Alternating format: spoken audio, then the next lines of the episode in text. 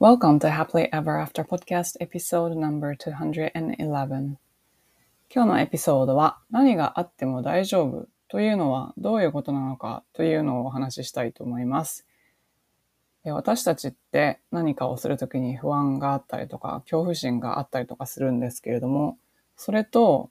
自信との関係そして安心感との関係っていうのについて私が学んだことを交えながらお話ししたいと思います。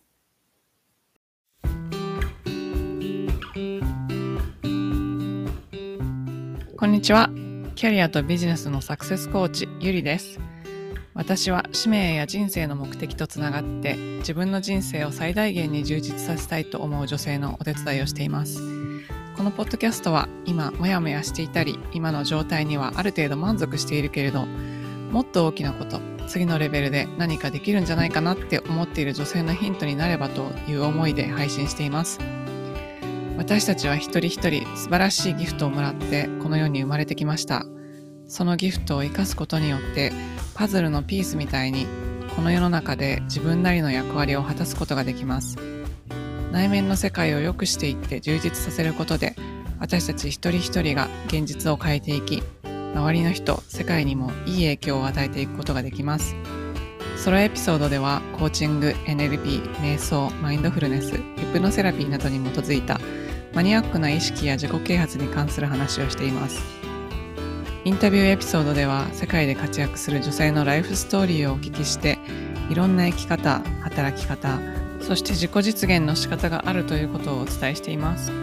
このポッドキャストを聞いて一人でも多くの方が元気になったり、前向きに行動できるようになると嬉しいです。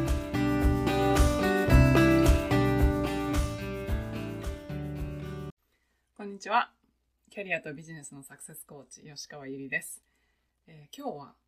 恐れとか自信とかそういうことについてお話をしていきたいと思います。というのはですね、私が、えー、の人生を変えてくれた本がありまして、それは、まあ、いろんなところでお話ししているんですけれども、その本は、ミラクルモーニングっていう本なんですけど、ハル・エルラッドさんっていう方の本で、彼がポッドキャストをやっていて、そこで聞いて、すっごく納得した話があるので、ちょっとそれをシェアするとともに、そこで私が考えたことをお伝えしていきたいと思います。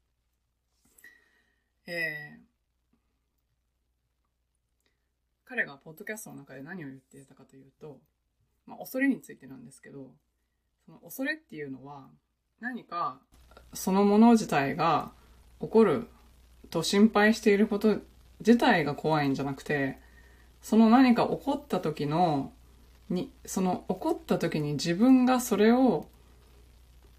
ちゃんと解決できないとか対処できないかもしれないっていうことに対する恐れだっていうふうにおっしゃってたんですね。これ、わかります？違いますよね。例えば、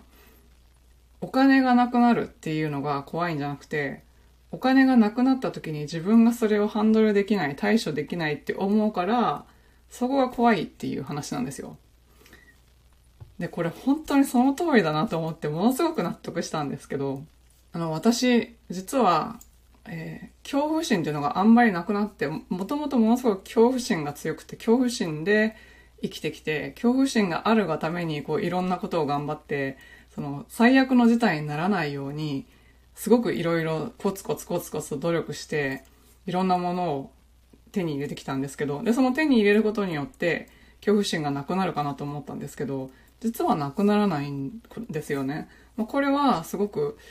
一つの大きな気づきだったんですけど、例えばですね、私会社員を、えっ、と、なかなか辞めなかったんです。2年ぐらいずっとパラレルキャリアでコーチングをやっていて、コーチングでいけそうだなと思ってもなかなかやめなかったですね。なんでかっていうと、やっぱりちょっと安心感が得られなかったからなんですけど、それはお金のことで悩んでたんですけど、あの、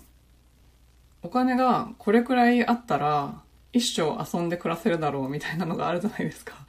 で、その若い頃にお金がこれくらいあったら一生遊んで暮らせるから、それぐらい貯まったらもう仕事辞めようみたいなのがあって、そういう金額があったんですけど、若い時に考えた。で、それっていうのはもうとっくの昔に溜まっていて、だけど仕事を辞めてなかったわけですよね。で、その、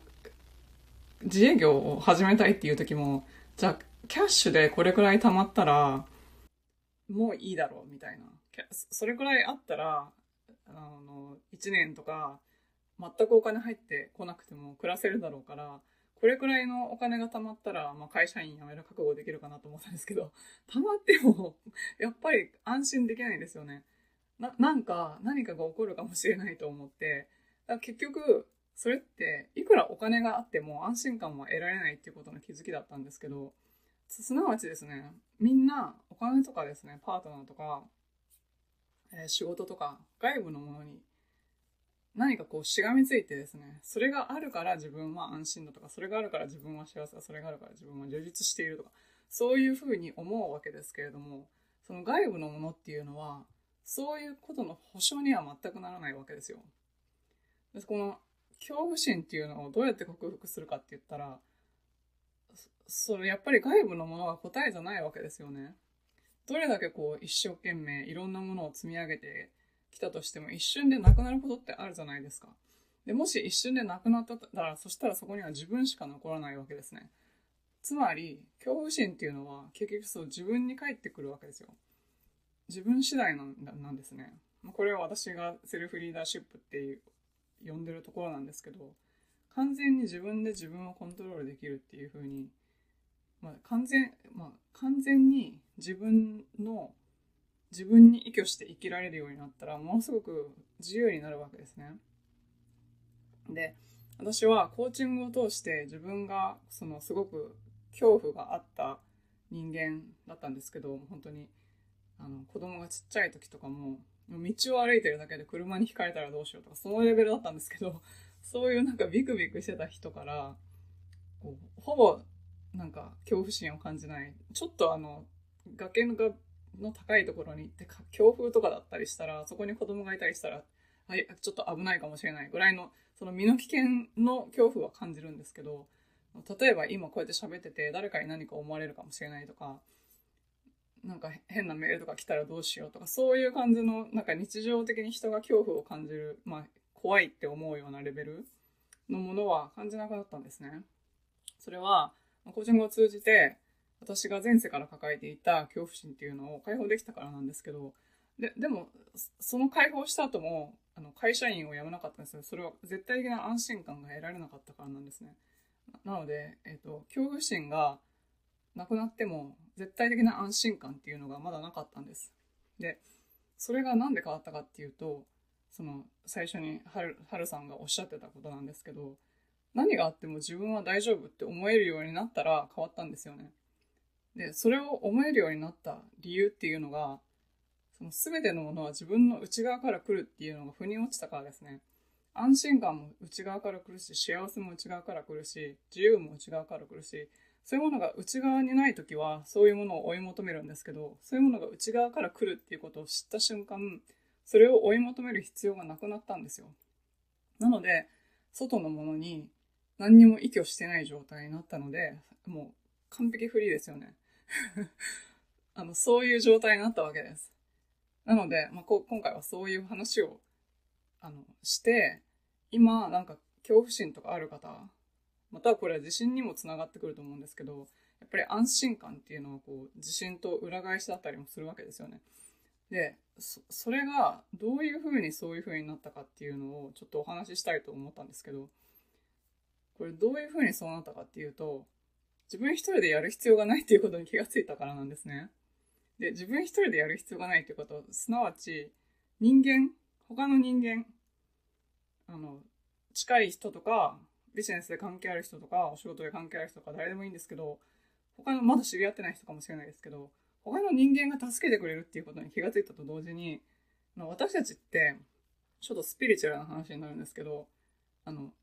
三次元の世界で生きてますけど、人間ってこう、精神的な世界もあるじゃないですか。その精神的な世界での、そのつながり、あの、自分は絶対的に守られているとか、何か起こっていることは全て自分のために起こっているとか、そういういろんな考え方ありますけど、これは別に宗教じゃなくても、そういう精神世界っていうものを自分がもうどっちかといえば思い出す感じですね。もともとあったものを思い出すんですけど、